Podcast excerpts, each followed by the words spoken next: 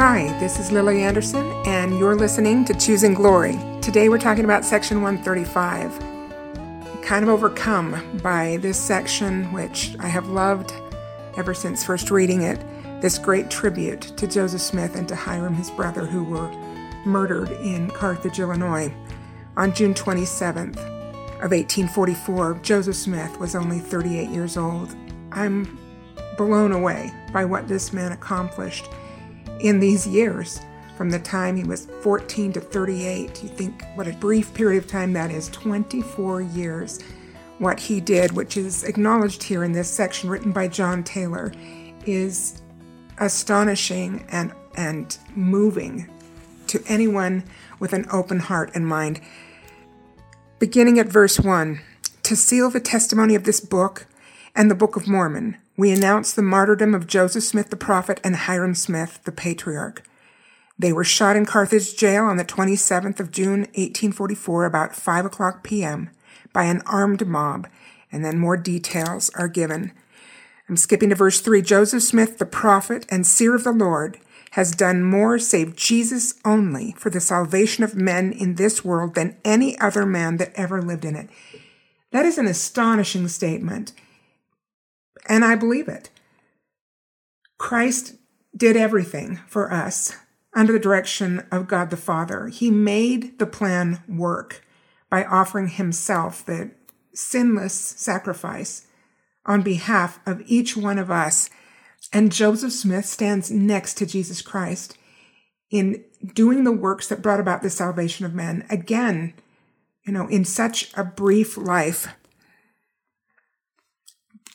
when we think about the dispensation of the fullest of times and the building of temples that has ensued, when we think about bringing forth of the Book of Mormon, this second witness of Christ, and the Doctrine and Covenants, which is another witness to Christ, and a great, a great revelatory piece on how we can be instructed of the Lord and receive direction and guidance in our own lives, and how line upon line, precept upon precept, God restored the fullness of the gospel. Again, as we've said, in every other dispensation, Satan won.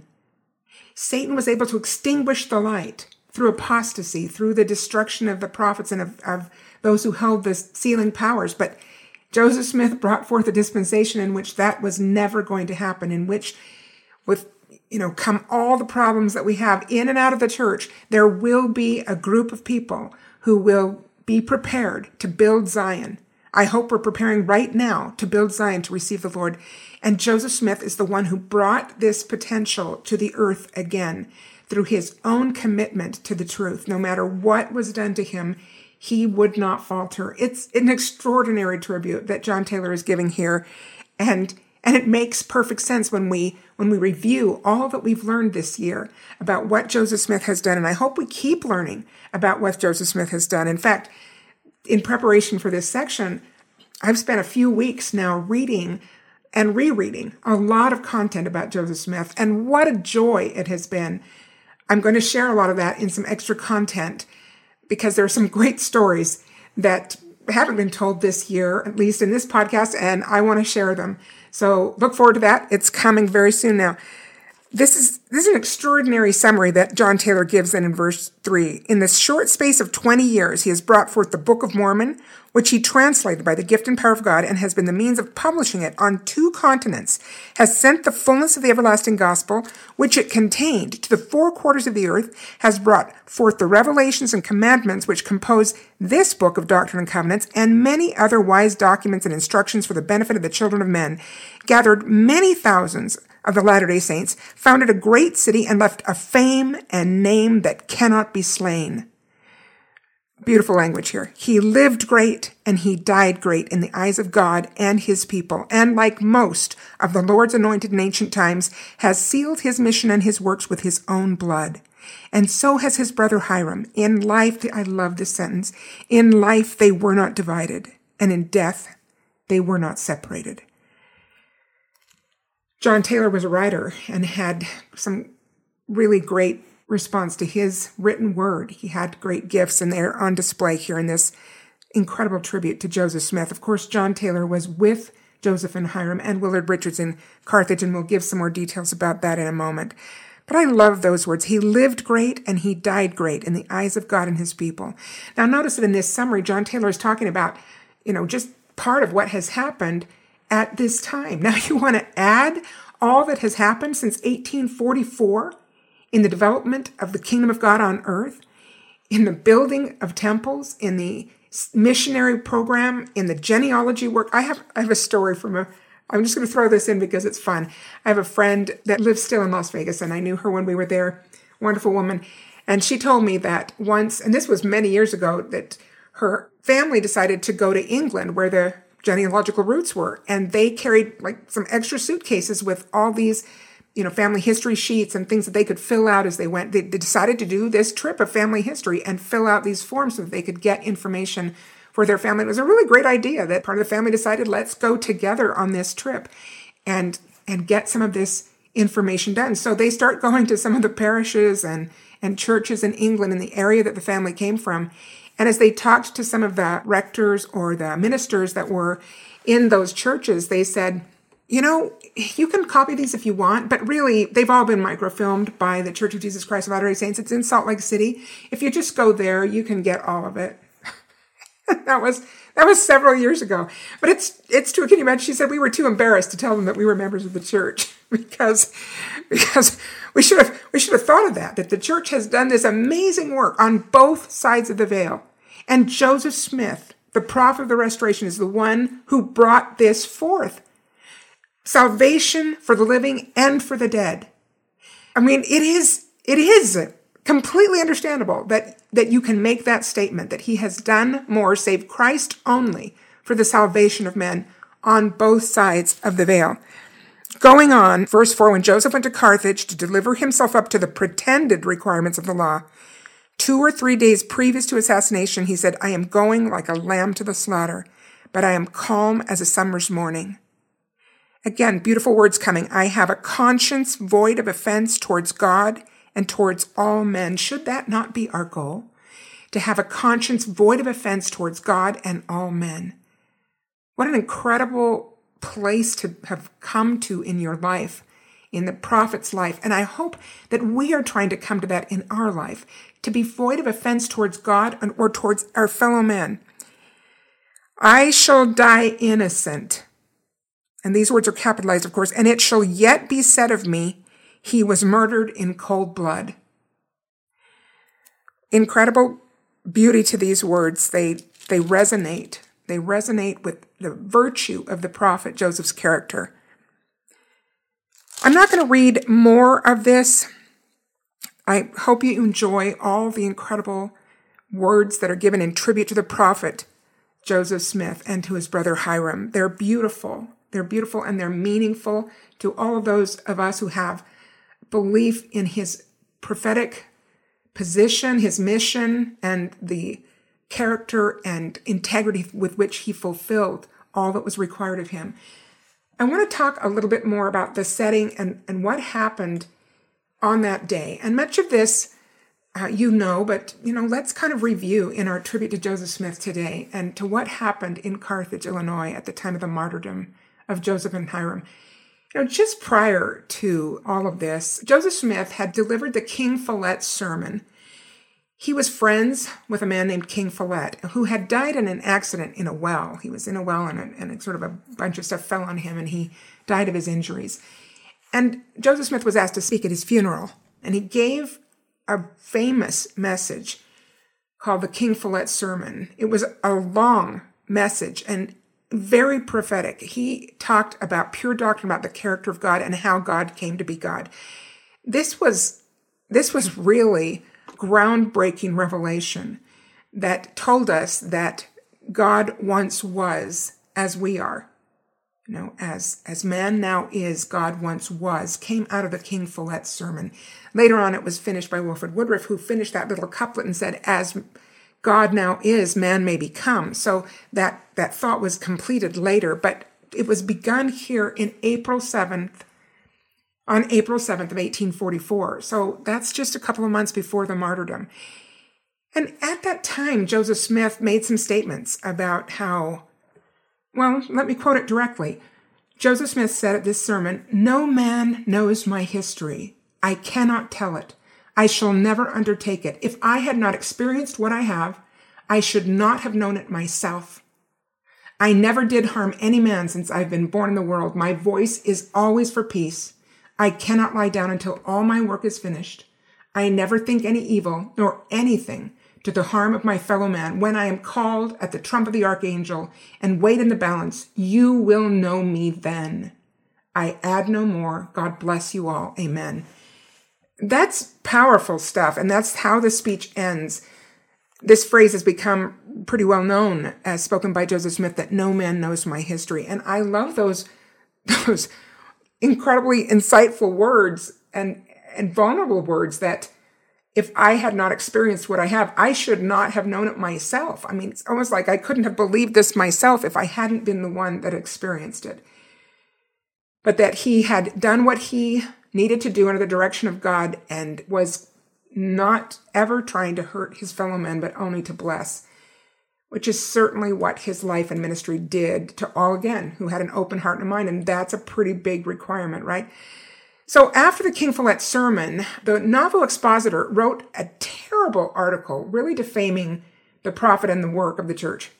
Some of the examples of those uh, words written in the Nauvoo Expositor included, How shall he who has drunk of the poisonous draught teach virtue. That was speaking about Joseph Smith, you know, thinking that he is full of poison and how he is, is he supposed to teach virtue. We are earnestly seeking to explode the vicious principles of Joseph Smith and those who practice the same abominations and whoredoms. Going on, Joseph Smith is one of the blackest and basest scoundrels that has appeared upon the stage of human existence since the days of Nero and Caligula. Those were horrible Roman emperors who were famous for their depraved actions and his followers are heaven daring, hell deserving, God forsaken villains. It went on in that manner for a long time. So the Nauvoo City Council met together after that article was printed by the Nauvoo Expositor and declared that paper a public nuisance. And remember, they, they had a charter. Nauvoo had a city charter, so they could make some decisions as a charter. And they decided that this paper was a public nuisance and they ordered the destruction of the press.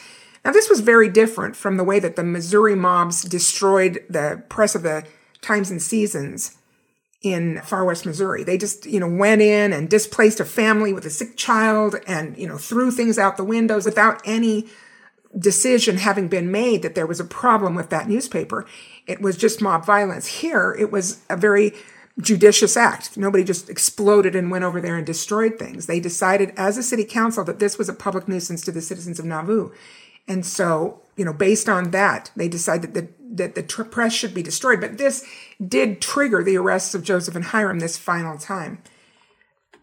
Now, before they were arrested, Joseph had made assurances to the residents of Nauvoo, to the members of the church. He had said that all they want is Hyrum and myself. They will not harm you, not even a hair of your head. So, after repeated assurances of that nature, Joseph and Hyrum had left for the West and had felt that the Spirit was drawing them to the West, which, of course, is where the saints then fled after Nauvoo was, was no longer a place they could stay. But men from Nauvoo, members of the church, came across the river and accused Joseph Smith of cowardice. And that must have been heartbreaking for Joseph Smith, who had done so much for the saints. But his answer was, if my life is of no value to my friends, it is of none to myself. So he returned and agreed that Hyrum and he would turn themselves in at Carthage. And they did. There was a deadline given by Thomas Ford, the governor, and they had to leave early in the morning in order to meet that deadline, which they did. Now, Joseph had had kind of some premonitions of his death, and he had made sure that all the keys were in the 12 as directed by God. He made sure that all of the keys, the sealing powers and other keys of the priesthood resided in the 12. They knew the endowment. And after he had revealed the endowment to them as revealed to him, he said, now it doesn't matter what they do to me. So again, he kind of had this idea that his life might not last very long, but that he felt the peace of, of having transferred authority to the 12. He sent 10 of the 12 away on missions a little while before going to Carthage. And it's interesting. They were on political missions. They were actually campaigning for Joseph Smith's run for the presidency of the United States. So it was interesting. They were representing him and talking about the principles on which he was running, including, of course, that it was an anti-slavery campaign. And some commentators in newspapers mentioned that this time around Joseph Smith probably wouldn't win, but they did mention that the principles were popular with many people and thought that Joseph Smith could become a successful political candidate in the future had he run again. So off they are campaigning. And then just before leaving for Carthage, Joseph sent word to all the 12, to those 10 of the 12, to return to Nauvoo right away. So again, he knew they would be needed in Nauvoo. Of course, Hyrum was leaving his wife, Mary Fielding, and Joseph was leaving Emma. And neither of those women, after so many times that their husbands had been arrested and had come home, were very clear on the danger, and they didn't suspect that this would be the final time they would see their husbands. But Joseph returned three times to his front door to take leave of Emma, asking for assurances that she would take care of the children and raise them in the gospel, which of course didn't happen. But he came back three times, so he really felt the tenderness and the momentous situation that was taking them to Carthage and to their deaths.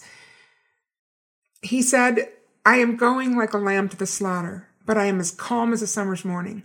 We read about that in section 135. And again, what an incredible ability to be able to say that. I have a conscience void of offense toward God and towards all men. I shall die innocent. That is remarkable. He asked Hyrum to go back to Nauvoo several times. Before they got to Carthage, while they were at Carthage, he asked Hyrum, go home, and Hyrum would not leave him. The governor Thomas Ford had guaranteed their safety, but that morning, even with mobs gathering, left Carthage quite early and was not there. The local militia of the state actually cooperated with the mobs, and there was a mingling of those people. They had moved upstairs to the jailer's bedroom and were not behind bars, but there they were in that small room when the mob came thundering up the stairs and collecting outside as well. Joseph Smith punched the first man who came into the room, punched him in the face, and apparently, you know, kind of threw him back down the stairs for a moment. Joseph had been given a gun with six rounds, and he fired all six of them around the doorway to try to get to the people who were trying to come into the room, but only three discharged correctly. There were a couple of injuries in the mob, that were coming up the stairs. One later died of his wounds. Now, some people have said, should Joseph Smith have even defended himself? Wasn't he a man of God? Why was he taking life? But he had often said that, you know, they can hurt me, but not my people. In his last address to the Nauvoo Legion, Joseph Smith said that when they took away his own rights, he said he would submit. When they took away the rights of the saints, he would fight for them. And at that point in the speech, he unsheathed his sword and said, I call God and angels to witness what I have said. So some have speculated that, you know, had he been there alone, perhaps he wouldn't have fought back.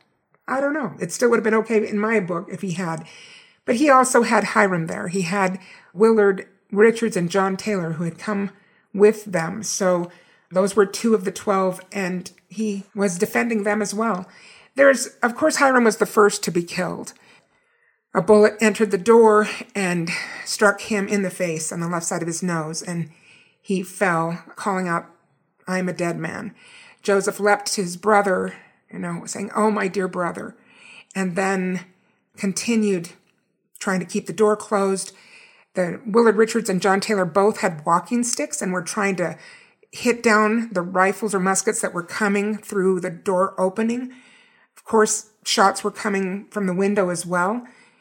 As you have probably heard, John Taylor was struck in the thigh from a bullet from the window and he fell. He wondered if a nerve had been hit or something because he said he almost immediately lost use of that leg. So he started to crawl towards the bed so that he could take shelter underneath that bunk. On the way to that bunk, he was hit three more times. Now, when he was hit in the thigh, he started to fall out of the window. And later, as he was talking to his wife, he was saying, I never understood what had pushed me back from the window, which saved me because had he fallen out into the mob that had gathered outside the jail, he would have hmm. certainly been killed. So John Taylor felt something thrusting him back into the room And that's when he started to crawl under the bunk. He was hit three more times in the hand where the bullet lodged against his left wrist, also in the knee, and that bullet flattened against the bone, and they were never able to remove it. So he did walk with a limp after that. And another that kind of shot off a piece of his hip that they said was as large as a man's hand. So a considerable loss of flesh in the hip from the third bullet. But he did survive. They took out the one, the bullet from his hand and the bullet from the thigh that had been the first bullet that he took had been removed without anesthetic after the mob had left and he was able to get some medical attention. The one in his knee, as I said, remained. It's kind of an interesting story because John Taylor was actually a very fiery orator. He was also a great writer.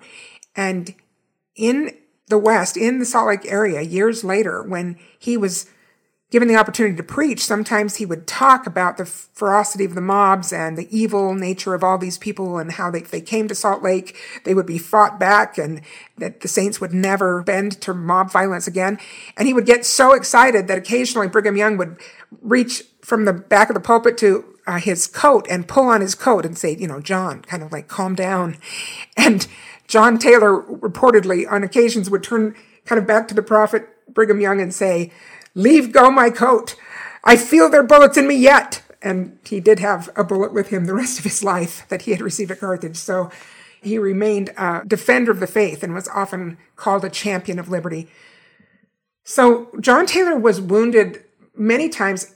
Willard Richards did not receive any bullet injuries except for a little bit of a graze on one ear, the earlobe. And he was the biggest target in the room. He was over 300 pounds. The prophet had prophesied to Willard Richards, quote, the time would come that the balls would fly around like hail, and he should see his friends fall on the right and on the left, but there should not be a hole in his garment. And that prophecy was fulfilled that day in Carthage.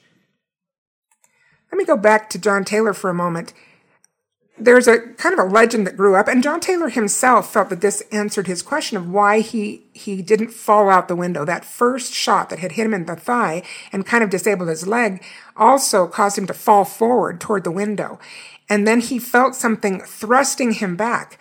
Now, later, talking to his wife and looking through his you know what was remaining of his possessions from that day, they found that his pocket watch was cracked, that the glass and the crystal had, had shattered. And he thought that a bullet must have hit the watch and thrown him back into the room and thought that, of course, that was the divine providence of God that was getting him back into the room so that he could survive, even though quite wounded, as opposed to falling out and being killed by the mob.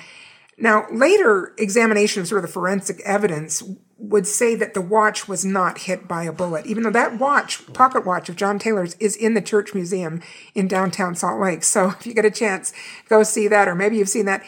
And he believed for the rest of his life that the bullet had, had, or some bullet had hit the watch and thrown him back into the room, and that that was a miracle. And it was a miracle that he was back in the room. But later forensic evidence says that no, the, the whole watch would have been shattered. Um, Hyrum's pocket watch was also struck by a bullet after his death, and it was completely destroyed. The current hypothesis then is that John Taylor was falling out of the window and that it was the window ledge that caught the pocket watch or that, you know, hit the pocket watch as John Taylor was falling out, but that basically, you know, an angel or divine providence did throw him back into the window instead of having him complete the fall and falling outside to the mob. In any event, John Taylor's life was preserved. The prophet himself, as you have heard, went to the window and some people say that, you know, he was looking for safety. Well, obviously they were thronging the door, so he couldn't find any safety there, but there was no safety outside as well. So people who have considered the evidence and the reports of the eyewitnesses have said that it doesn't make sense that he would have been leaping out of the window looking for any kind of mercy from that mob, that murderous mob. It is suggested that he couldn't have fallen out of the window either because of the size and the position of the window that he would have had to make an effort to, to leave the room through the window. So he had to like lift a leg over the sill and it wouldn't have been an accident. The suggestion then is made that it's not unlikely that Joseph, knowing as he had previously expressed that what the mobs wanted was the death of Joseph and Hyrum, went to the window, to leave the room and save the lives of John Taylor and Willard Richards. It's a working hypothesis, and honestly, I think it makes as much sense or more sense than anything else. He wasn't going to find safety outside. He wasn't going to find safety within the room with the mob coming into the, the jailer's bedroom there. So once he was dead, you know, falling out of the window, proclaiming, Oh Lord, my God, the mob dissembled and they were left with Willard Richards to bring John Taylor to a safe place and get his wounds treated. And then the news went to Nauvoo, and the saints were devastated. The wife of Heber C. Kimball wrote to her husband, who was away from Nauvoo, Every heart is filled with sorrow, and the very streets of Nauvoo seem to mourn. Many wrote poems or hymns or articles about this event and the feelings of the saints grieving for their prophet and patriarch. William Clayton, who you may remember is the author of the words to Come, Come, Ye Saints, and other beautiful writings, saw a broad contrast between the American ideals of religious liberty and the reality the saints were experiencing. Liberty is fled, he wrote. He coolly added that there was, quote, no public celebration in Nauvoo, unquote, on July 4th. Or can you imagine? July 4th comes just a few days after the death of the prophet, and Nauvoo did not celebrate Independence Day that year. With his faith in the nation shattered, Clayton turned to God. Quote, We look to thee for justice, unquote, he wrote. And there is a lot said in the early days of the westward migration, particularly after coming into the Salt Lake Valley and starting to settle here, there's a lot written about how the Constitution had failed in the United States because certainly the actions of Thomas Ford, the governor, of course, all the people in Missouri who had fought the Saints there and persecuted them, as well as then the Illinois mobs. And there were many Missourians who had joined the Illinois mobs, by the way. So there were people from Missouri in the mob that killed Hyrum and Joseph. But these, these places had not enforced constitutional protections and had not followed the law. So there was a disillusionment with the government and, and the way that the country had responded and the leaders of the country who had not done anything to protect the saints. So W. W. Phelps wrote that beautiful hymn, Praise to the Man, which makes me emotional every time we sing it. John Taylor wrote two hymns, the words of two hymns. One was called, Oh, Give Me Back My Prophet Dear, a really tender tribute to the prophet. He also wrote a, a song called The Seer, Joseph the Seer. And I remember that from my youth. It was sung occasionally in my ward in Indianapolis when I was young. So I looked it up and there's a beautiful version of it done by the Mormon Tabernacle Choir on YouTube. So if you want to look that one up, it's another beautiful tribute to Joseph Smith written by John Taylor. Eliza R. Snow wrote beautiful words following the loss of Joseph and Hyrum. Many people thought that the church would end, and it was widely expected in you know America that that would happen. And some things were even published in newspapers saying that you know Mormondom is over with with the loss of their prophet, uh, saying that there'll never be another Joe Smith. So there, it's kind of an ironic tribute there. But I was reminded of what happened in the New Testament. Remember Paul speaking before Festus and Agrippa? Governors of Judea there with Roman authority. And Paul tells them in Acts 26 26, this thing was not done in a corner. I think that's a great statement. I mean, bless Paul for his language here. This thing was not done in a corner. Speaking of Jesus Christ and the ministry of Christ and the atonement of Christ, like this was not done in a secret place or just for a tiny group of people. It was done for the world. And actually earlier in the book of Acts was another interesting statement made by Jewish leaders who were asked to authorize the persecution of the early Christians. Now, we do know that they were persecuted eventually, but at that time, the response was in Acts 5, verse 30 if this counsel or this work be of men, meaning speaking of the Christian movement, it will come to naught. But if it be of God, ye cannot overthrow it, lest haply ye be found even to fight against God. So that I have an echo in my head when I consider this time of the church's history with the death and martyrdom of Joseph and Hyrum. This thing was not done in a corner. Or if this were done of man, it would, it would have disappeared, but it was of God and it could not be overthrown. And those who try to fight against it and do fight against it now find themselves fighting against God Himself because it is His work and it is His kingdom. The last two years of the prophet's life, church leaders had been working on a new edition of the Doctrine and Covenants, and they had announced publication for mid July of 1844. They ended up publishing it and getting it in use in September, so it was delayed by a couple of months. And section 135 was written by John Taylor in August of that year and included. Because the printers had to fit this statement into an already typeset, though not yet printed volume, this section was printed in significantly smaller font than the rest of the volume. Kind of an interesting little detail here that this beautiful tribute to the prophet had to be put in small font to fit in the page and a half of blank paper that was left between the previous section, 134, and the index to the Doctrine and Covenants. So that edition was kind of perfectly timed with a little bit of a delay and a smaller font. They were able to include this accounting of the martyrdom of Joseph Smith and Hyrum and to give this prophetic tribute to this amazing man. Now, we should talk a little bit about the succession and leadership. Months before, again, to the 12, after, after sharing the endowment, Joseph had told those brethren, and many of them recounted this in their memories or speeches or in their journals I roll the burden and responsibility of leading this church off from my shoulders onto yours. Again, you know, Joseph saw this coming he didn't know exactly what was going to happen to him or when, but it seems clear that Joseph had received, you know, lots of promptings that he would not live long and he needed to share the keys with the 12. So many had expected actually that Hyrum might succeed Joseph Smith if the need would arise because they didn't think they would go together necessarily. Hyrum was an older brother, but Joseph's life was so often in jeopardy. But Hyrum, of course, having been killed with Joseph, some saints now looked to, you know, the biblical precedent of the 12 apostles leading the church after Christ had been crucified. And they awaited the apostles' return. One church member living near Nauvoo said he heard people advocating for several potential leaders, including Brigham Young, Parley Pratt, Sidney Rigdon. There was a stake president, William Marks, who was mentioned, and 11 year old Joseph Smith III, the oldest son of the prophet, Oh, oldest surviving son of the prophet, or even Stephen Markham, who was a stalwart member of the church who had been wounded by the mob while trying to reach Joseph in Carthage jail. Now, Brigham Young returned to Nauvoo on August 6th, so it had been a few weeks since June 27th to August 6th.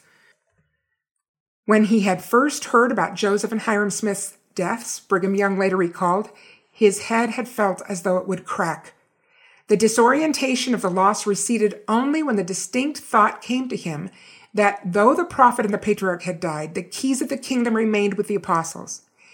In Nauvoo, he met with the assembled apostles to counsel together and seek the will of the Lord on how the church should be led from this point. He wanted to take some time over this, but two days after Brigham Young's arrival back to Nauvoo, Sidney Rigdon called a meeting and he suggested that he be the guardian of the church. And he wanted the saints to vote on this. He said, nobody's going to replace the prophet, but I can lead you as the guardian of the church. And it's essential that we make this decision now so we don't fly apart, etc. Brigham Young wrote, I feel to want to weep for 30 days and then rise up and tell the people what the Lord wants with them. And this was something that he recounted in the afternoon meeting because he felt that with Sidney Rigdon making this pitch, he needed to have a quicker response than what he had hoped. So that afternoon, he called a meeting of the saints as well. So Sidney met with them in the morning and Brigham Young in the afternoon. But given the pressure to make this decision, he organized the saints as a solemn assembly and asked them to sustain the 12 apostles to lead the church. Quote, it was evident to the saints that the mantle of Joseph had fallen upon him, Wilford Woodruff wrote in his report of events to the saints in Britain. Howard Egan told Jesse Little that during his address, Young had sounded strikingly like Joseph Smith. Quote, if a man had been blinded, he noted, he would hardly have known if it were not Joseph. Now, we've probably heard stories like this before, right? There were many people who actually recorded in journals or later in letters to their family or whatever that Brigham Young had seemed transfigured into the image of Joseph Smith. Dozens of people had written about more elaborate accounts describing this miraculous transformation.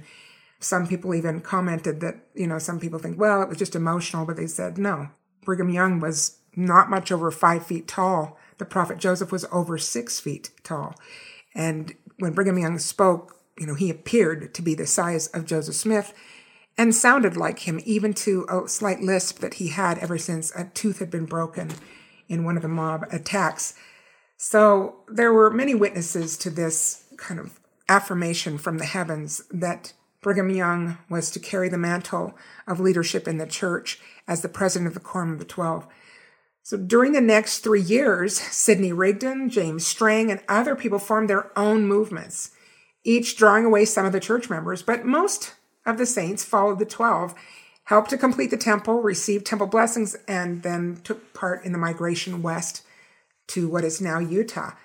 The Quorum of the Twelve, as a group, led the church under the direction of Brigham Young until 1847, so three years later, when Young finally called counselors and reconstituted the first presidency. So the leadership of the church went on, but the first presidency was not reconstituted until three years after the martyrdom, which is kind of interesting. And then following that, after President Young died, John Taylor and then after John Taylor died, Wilford Woodruff each waited about three years after the death of the preceding prophet before reorganizing the first presidency. And that's something I hadn't known. I knew the part about them waiting three years to sustain Brigham Young as the president of the church, but I didn't realize that that same pattern of waiting three years had happened after John Taylor's death and after Wilford Woodruff's death. However, before Wilford Woodruff died, he urged the 12 not to delay in sustaining a new first presidency when he was gone. So Lorenzo Snow, who was then the president of the 12, organized the first presidency almost immediately, as has happened after each succeeding prophet. And we have seen that in our day, that the first presidency is reconstituted, a new prophet is sustained very shortly after the current prophet has, has died or the preceding prophet has died. And this is the pattern that we continue today. So, um, a little practical application here, if if I can. You know, it Joseph Smith is such an amazing character. B.H. Roberts said of Joseph Smith that he lived his life in crescendo.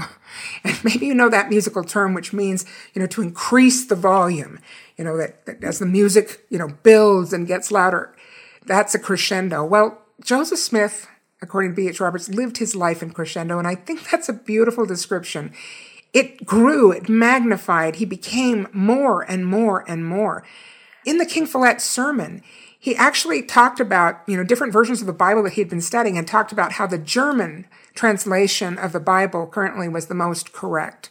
And I was just kind of blown away by that little detail. I'm like, when did he have a chance to learn German? or, or at least to read it with a spirit of prophecy and seership and be able to interpret it and know that it was more correct than other versions of the Bible. So, I mean, this man just grew. I mean, you know that there was a Hebrew study that they did. They had a noted Hebrew scholar come and teach the School of the Prophets Hebrew. And that teacher later remarked that, you know, the brethren were all pretty bright and learned quickly, but the, by far the quickest learner was Joseph Smith. Again, a man with a third grade education.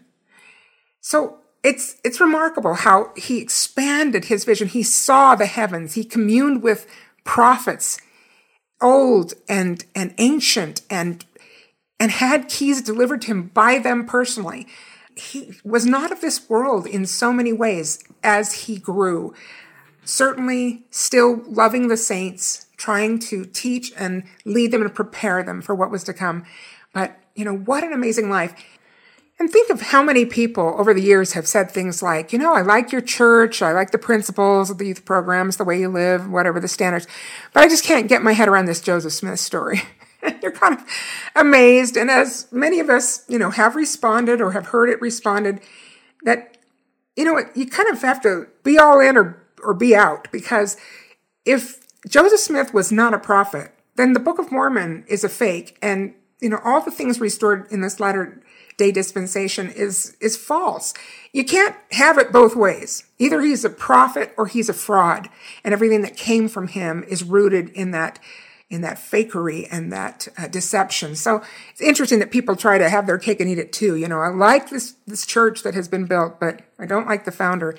And of course, the Book of Mormon's authenticity is tied in directly with Joseph Smith as well. So it's such a pivotal part of our testimonies. If we really want to come to Christ, we know that in this dispensation, we also have to come through Joseph Smith to come to Christ and to be accepted, and that he will be one of the judges of this dispensation. So, what is our testimony of Joseph Smith? I hope it's grown this year. I hope we've developed a deep love for this man and for many of these amazing men who sacrificed so much and women and the children along with them who did remarkable work under such overwhelming odds that only the power of heaven could have preserved them and brought them finally to the Salt Lake Valley and to where we are today as a worldwide church. It's, you know, again, can you have the fruit without the roots? You can't. Can a fountain bring forth both salt water and, and fresh? No. It's, it's either bitter or it's sweet. That you can't have both. Now, so many people lose their testimonies. These days, we see people dropping like flies. And it seems that so many of them become what we used to call anti Mormon or enemies to the church and very aggressive about their attacks. I don't know if there's that much new in their attacks. I remember when Chris and I were young in our marriage and just had one or two kids, we were in a, the same ward as Hugh Nibley. It was close to BYU, one of those wards that they used to call the newlywed and the nearly dead, because there were a lot of young students that usually married students in that particular ward, as well as older people whose children were grown. Anyway, he was there with his wife Phyllis, and on one occasion, on testimony meeting, he he stood up and said that he had been reading some of the attacks on Joseph Smith that were current at that time. This was, of course, a few decades ago. And he said, you know, they can't come up with anything new. And it all falls apart when it's closely examined. He said, whatever attacks they started with back in the day of Joseph and Hyrum, you know, continues now and will continue until the Savior comes and puts all these things to rest. Because this is kind of an article of faith of the church. Was Joseph a prophet? Was he who he said he was or not? And all kind of hinges on that belief. So Joseph Smith had a really, I think, insightful thing to say about people who turn against the church. So, quoting the prophet, before you joined this church, you stood on neutral ground. When the gospel was preached, good and evil were set before you. You could choose either or neither. There were two opposite masters inviting you to serve them. When you joined this church, you enlisted to serve God. When you did that, you left the neutral ground and you can never get back onto it. Should you forsake the master you enlisted to serve, it will be by the instigation of the evil one, and you will follow his dictation and be his servant. Now, isn't that brilliant? And it makes perfect sense. So he's saying that, you know, before we know the choice between the truth of the gospel and, you know, the error of the rest of the world, we're on neutral ground. We don't have to make a choice. We haven't been introduced to this greater truth, this greater light. But once we have, and particularly if we then enlist to serve the Lord Jesus Christ, then we are no longer on neutral ground and we can't go back to being neutral. We can't go back to not knowing the light of the gospel. And if we ever forsake the Lord or his gospel, then it will be because of the instigation of the evil one. So the only reason we would leave the light is in favor of the darkness. And that means that Satan has got a hold of us and is pulling us away from the light. And we're not going to go back to being neutral. Now we're in the grip of the devil, the enemy to all righteousness and the enemy of mankind who wants all men to be miserable like him to himself. So it makes really good sense to me. And I love the prophet's insight here. Once we're in, we can't go back to neutral ground. Another reason explains why so many people who leave the church can't leave it alone, as has been said so often. Sadly, over the years, I've talked to a lot of people who have left the church. Many of them I felt like didn't have a good understanding of some of the doctrine, and their leaving or losing their testimonies was sort of ignorance. And they would say things like, Well, I just don't believe in this or whatever. And I'd say, Yeah, well, that's not the gospel. I mean, I was very polite about it and diplomatic, but I would try to point out that, like, no, that that's that is a problem, and that's not what the church teaches. You know, here, if you're interested, let's look it up. But there are many others, of course, who leave that there seems to be a pattern with. They don't want to follow the commandments anymore. Like, how many times have we perhaps known of somebody who leaves the church and then we find out later they have an addiction that they really wanted to pursue and they felt guilty because the church preaches against things that can enslave us through our natural man and our appetites. And so, you know, if they get tired of the struggle and they're like, well, I just don't want to, I don't want to feel bad about having this addiction and indulging it, then they want to just, you know, throw out the baby with the bathwater. You know, there it goes. As a friend of mine used to say, hey, you might want to check that water just to see if there's a baby in there. And that's what they're doing. They're giving up everything because they're struggling with their natural man appetites. And they're, and, and how sad is that? That they end up choosing to pursue their natural man and let their appetites have free reign, which is not freedom. You know, they think, oh, I'm free. And no, they're actually now even more enslaved. You think Satan's going to let them alone until they're destroyed? No.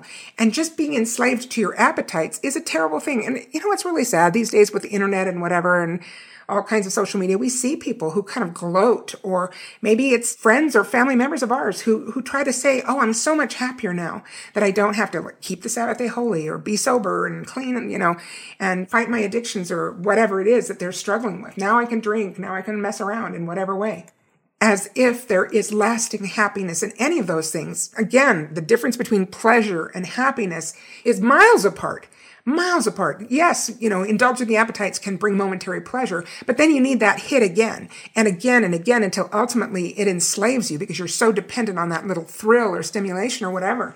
And you're not free. So we leave the freedom of, of the spirit and of developing our finer self for true enslavement. In marriages, of course, it's tragic if, if one partner decides they no longer believe. That does real damage to the marriage and struggles really ensue many of those marriages don't end up lasting. And I'm not saying that divorce is the first solution or that it's inevitable. I'm just saying that it's pretty difficult because so often that pattern continues. You know, I don't want to go to church anymore. So now the other spouse is going to church with the kids alone. And sometimes it's worse if the person continues to come to church. I don't know if it's worse, but I've heard spouses say, now every time I'm sitting in a meeting, sacrament meeting or Sunday school or whatever with my spouse there that I know doesn't believe, I become really sensitized to all the things that I know they're thinking when they hear the lesson taught or the speech given. So I can hardly enjoy it because, you know, I just know of the criticisms that are going through my partner's head. So it's a difficult situation. They, you know, then so often it's like, well, I don't want to pay tithing anymore.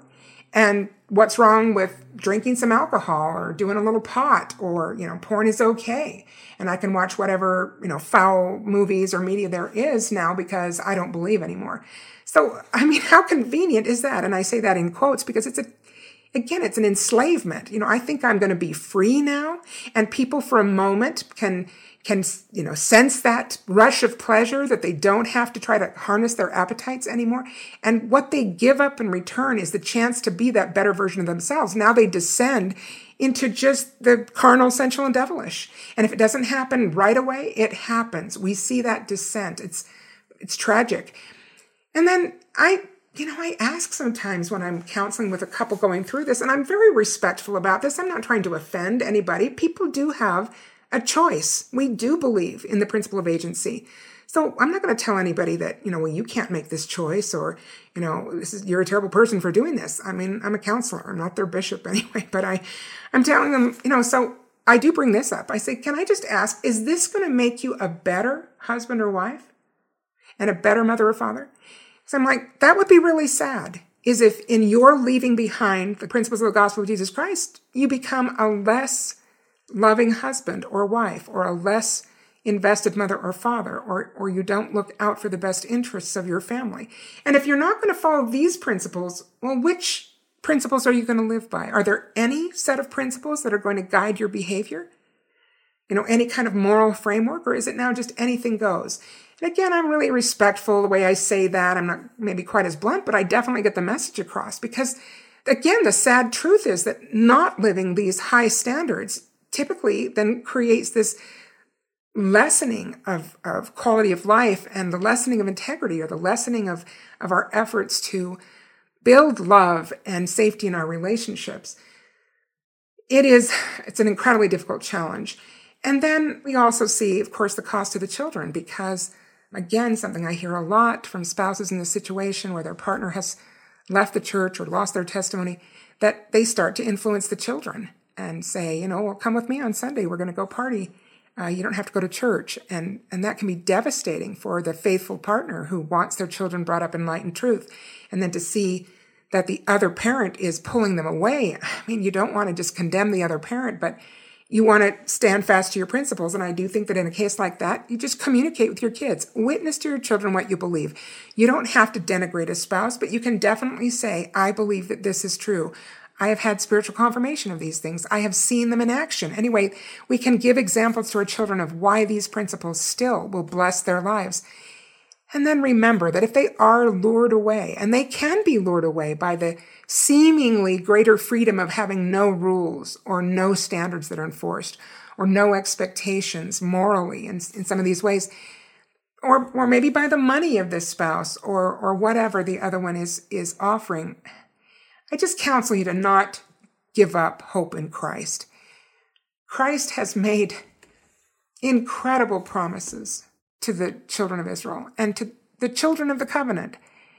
Many of these children have been born in the covenant or later sealed in the temple. And even if they aren't, they are God's children and He loves them even more than we do. Don't forget that. It may be a long time coming before those promises are fulfilled.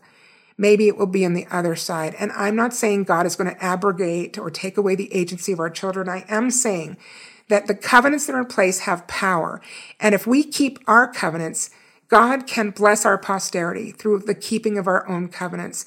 Again, beautiful words at the temple veil that, that can bless our posterity through our own covenant keeping. How wonderful is that? It is difficult again. In another way, I just want to mention that emotional intimacy is kind of the pinnacle of, of successful marriage. Having this spiritual and emotional connection with our spouses where we really are both reaching for God. And, you know, even in lots of secular studies, it talks about emotional intimacy as being this, this capstone good in a marriage. So when we lose that because a partner starts to believe very differently from how we believe, it is going to affect the, the closeness that we feel to a spouse. That doesn't mean we can't love them. If they're challenging the teaching that we're doing to our children, that gets pretty hard. As long as there are no safety issues, you know, we can still try to make it work. There may be a point at which we have to consider alternatives, but that's a very personal decision that I hope is made with inspiration and through communion with the Spirit. Respect is really important during these times. We don't have to agree. We should all respect, and that's something we can ask for. We may or may not get it.